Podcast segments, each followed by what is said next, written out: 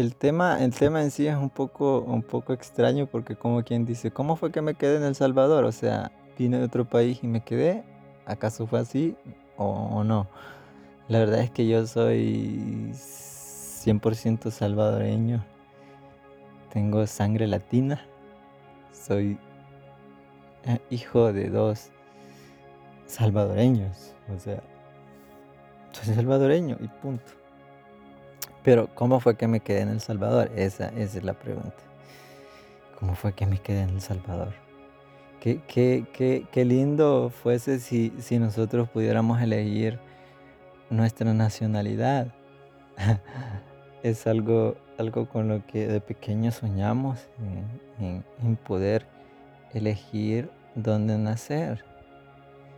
Ah, de entre los países que me hubiese eh, gustado nacer quizás entre los primeros cinco, cinco, no, seis, seis, seis, seis países. Son tres europeos, dos sudamericanos y uno centroamericano y obviamente en Estados Unidos. Luego El Salvador, Argentina, Brasil, España, Italia y París. Serían siete. Bueno, aparte serían seis, ¿verdad? Pero como yo nací en El Salvador, obviamente, ¿verdad? Son seis. Italia, la cultura, todo, el idioma es muy, muy bonito. No es tan complicado. Conozco, algunas personas que lo hablan porque vivieron unos años en, en Italia y tengo una prima que vive en Italia y pues eh, recientemente no he tenido comunicación con ella, pero me imagino que, que, aprendió a, hablar el idioma y, y tengo algún, alguno que otro conocido por allí que, que, está en Italia. En Francia no tengo nadie que conozca, pero, pero, pero, es, pero es interesante el país de Francia y algún día pues me gustaría, pues como todo el mundo, ¿verdad? Viajar a ese país y pasear y todo. Argentina tiene lo suyo, entiendo. Brasil también.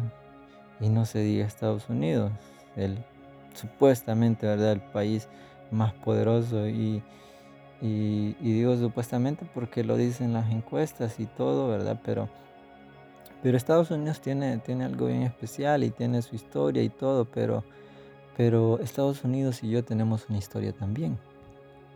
Y es que entre el 93 y el 94, hace más de 20 años, cuando mi mamá estaba embarazada de mí,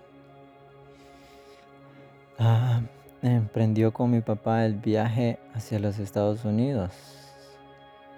Y estando en, en la frontera entre México y Estados Unidos, ya para pasar a Estados Unidos, no pudieron pasar.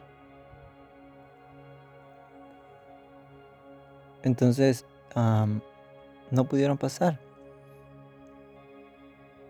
Yo, yo, yo, yo, quisiera decir que es el destino, qué sé yo, pero sabemos, ¿verdad?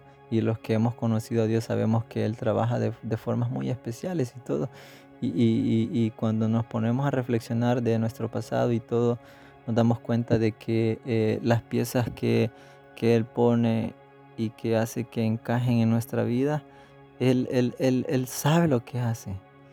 Y no pudieron, no pudieron pasar por ciertas razones, ¿verdad? Y tuvieron que regresarse al Salvador. Yo estaba en el vientre de mi mamá y tuve que regresar acá al Salvador, a nacer a El Salvador. Me hubiese gustado nacer en Estados Unidos, pero Dios había establecido que yo naciese en El Salvador. Hubiera, me quedó lo gringo. Yo siempre hago un chiste de eso. Solo me quedó lo gringo. Porque soy blanco. Blanco. Entonces, si yo hubiese nacido en Estados Unidos, la historia que hubiese estado contando ahorita o quizás no estuviese contando ninguna historia, pero hubiese sido una persona muy, muy diferente. Yo tengo primos en Estados Unidos que no los conozco, que nacieron allá, pero yo no les conozco. Y los que están acá en El Salvador, y no es que sea por la distancia, sino porque, bueno, cosas que pasan y más de alguno me va a entender. Pero no conociera a mi familia de acá quizá. O a mis hermanos, a mis primos, a mis tíos. Pero Dios estableció que, que yo naciera acá, en El Salvador. Y específicamente en el departamento de Chalatenango, un departamento muy, muy lindo. Me lleno de orgullo en decir que Chalatenango es uno de los departamentos más, más bonitos, por decirlo así. Es, es, es bien bonito nuestro departamento. Y cuando yo llegué al Señor en el 2014, bueno, en el 2010 yo me iba a ir para Estados Unidos como inmigrante de forma ilegal. Bueno, y ocurrió algo en México muy peligroso, estaba bastante peligroso en México y se canceló el viaje. Ah, en ese entonces mi, cabeza estaba e, e, extrañamente confundida por, por, por, por, por, por, lo que, por lo que tengo, por mi, por mi, por decirlo así, no condición, no quiero ni tachar ni, ni, ni, ni, ni decir algo como una deficiencia, sino que por, por mi problema neurológico, por decirlo así, mi cabeza como que a veces no asimilaba algunas cosas y entonces el viaje se canceló y ya no me fui. Me iba a ir con mi, otro hermano mayor, como en 2010, 2011, no, sí, como 2010, más o menos. Entonces, ya no me fui, llegué al Señor en el 2014, meses después yo me puse a orar porque había una necesidad tan grande en nuestro hogar, no había alimento, había una crisis económica muy devastadora y yo quería que, mis hermanas menores siguieran estudiando y que se realizaran en alguna carrera que ellas desearan, yo poder darles el apoyo que ellas necesitaran y, ayudar a mi mamá y, todo lo que uno, ¿verdad? Con lo que uno sueña. Y estuve orando, le, se lo comuniqué a mi pastor y le dije que me quería ir. Ah, y me dijo, bueno, hay que orar, ¿verdad? Si, si, si, si, si, si piensas en emprender un viaje por tierra de forma ilegal, date cuenta que, que Dios no está a favor de eso, porque es algo ilegal, es algo que no es correcto. Lo que Dios puede hacer es protegerte en el camino, no te va a asegurar el llegar al otro lado porque es algo ilegal, Él te va a proteger de todo mal. Y como dije, si Él se anteriormente, como si, si, él se pusiera a explicarnos que, bueno, ¿y por qué me permitiste llegar al otro lado si, si no es correcto? Él sabe cómo lleva las cosas. Él nos protege y no basta a nosotros que nos cuide y que nos dé su gracia y no hay que pedir tantas explicaciones porque Él sabe lo que hace. Y entonces yo oré y, y, y no pasó nada. Antes de llegar a la iglesia yo, yo, yo, yo supliqué a mi papá, también a mi hermano que me llevaran porque yo estaba tan metido en los vicios y tan perdido y, necesitaba salir de allí y yo necesitaba ayuda, yo quería irme para estar lejos de esto. Y no, nada, nada. Los meses de, haber llegado al Evangelio, yo empecé a orar por irme y todo y pues no se los había comentado a mi, a mi, a mi hermano y a mi papá. Solamente estaba orando y en una actividad en una actividad de jóvenes del distrito.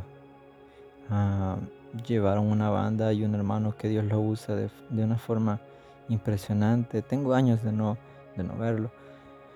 Pero nos ministró a una cantidad de jóvenes, nos ministró este, con la presencia del Espíritu Santo y ya casi por el final de, la administración se pone a hablar de parte de Dios y, dice, y, dijo algo que, yo, yo estoy 100% seguro hasta el sol de hoy, que fue directamente para mí.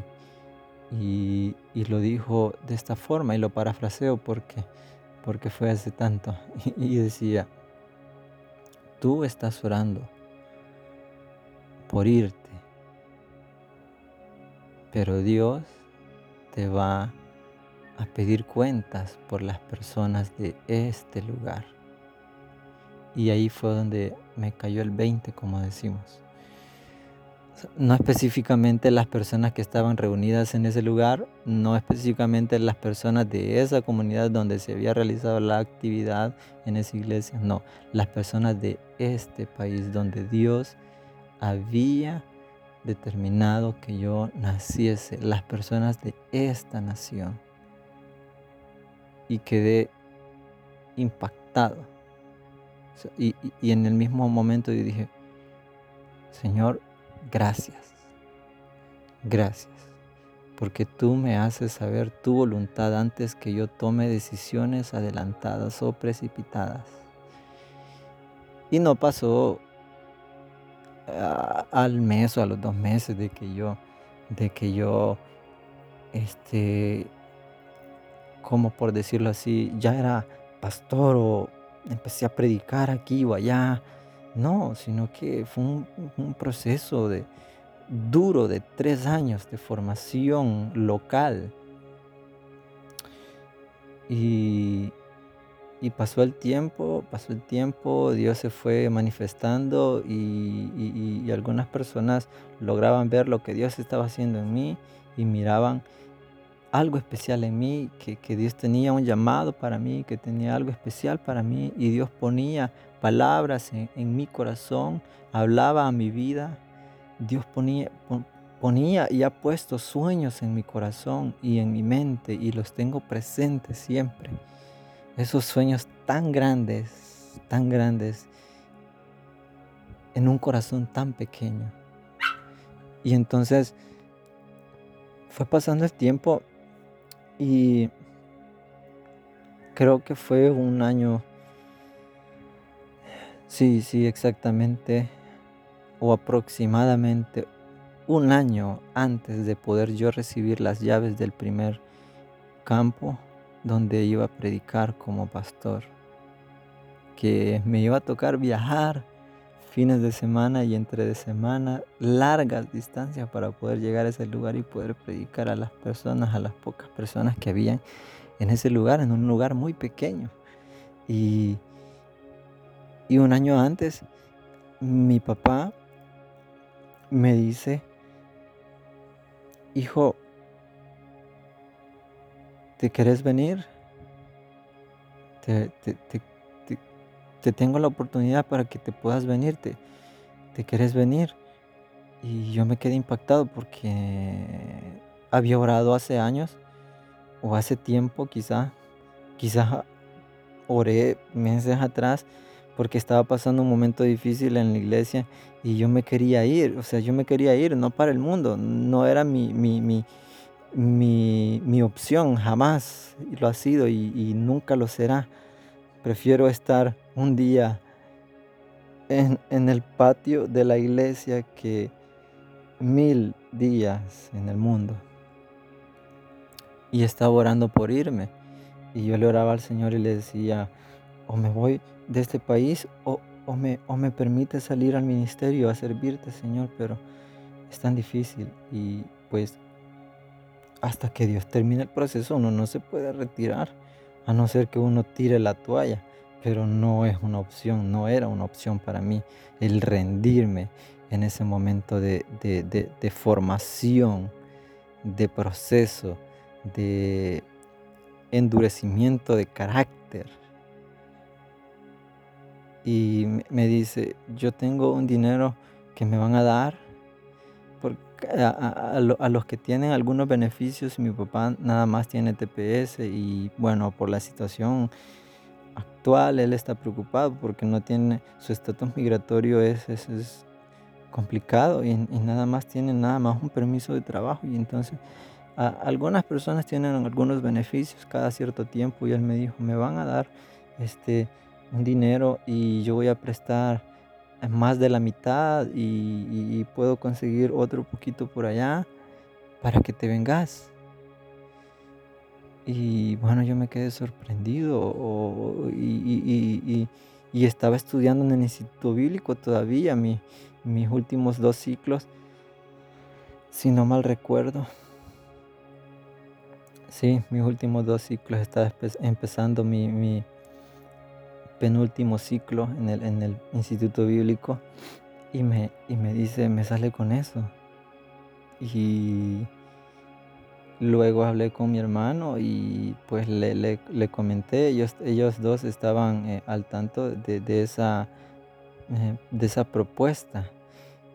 Y mi hermano me dice em, que me fuera. Él estaba emocionado, él quería que yo estuviera allá con él y que trabajáramos y, que, que, lográramos las metas que Él se había propuesto y todo juntos y que pudiésemos hacer algo juntos.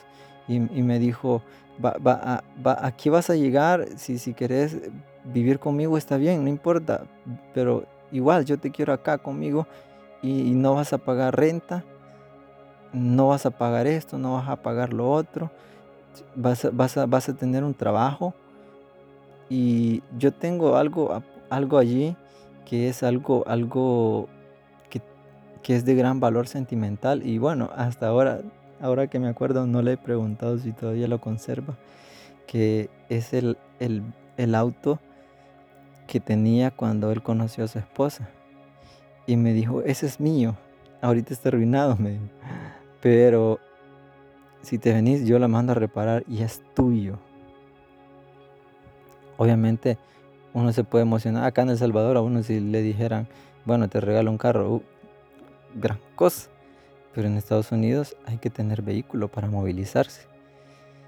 Entonces no iba a gastar en vehículo, no iba a gastar en, alquiler, no iba a gastar en, casi nada. Solamente tenía que salir de la deuda de lo, de lo del viaje y, nada más, o sea, iba a lograr tanto en tan poco tiempo porque me iba a limitar algunos gastos. Y me pareció muy tentador porque en ese momento no la estábamos pasando tan bien. Y luego hablé con mi papá y le dije y me preguntó, bueno, ¿te vas a venir o qué? Me dijo. Y le dije, deme dos semanas, deme dos semanas, voy a orar porque necesito que que Dios me diga qué hacer, saber qué es lo correcto. Y, me dijo, está bien, pero yo voy a necesitar una respuesta.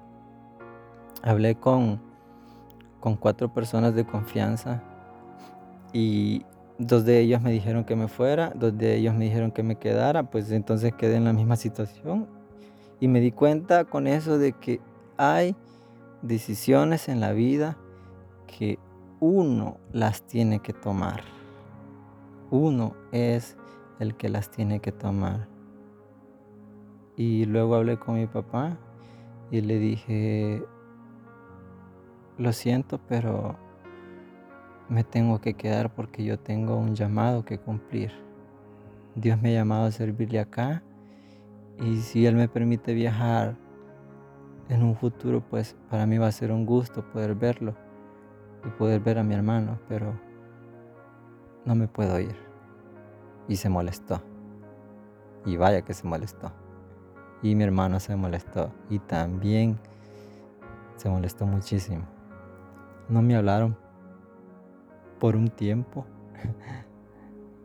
y, y pasaron unos meses y acá las cosas se complicaron tanto, tanto, tanto que yo dije, habré tomado la decisión incorrecta. Estaba tan, pero tan mal y la situación estaba, estaba tan horrible que yo, yo dije, tomé la decisión incorrecta y me cuestionaba y una noche, porque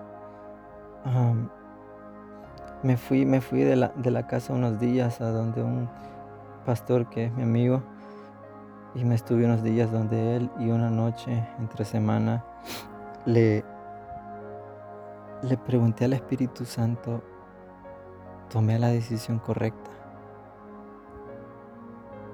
Y hubo silencio. Y habló a mi corazón y me dijo que, que estaba bien, que estaba donde tenía que estar. Y fue como un nuevo comienzo. Fue algo especial. Fue algo muy lindo, la verdad.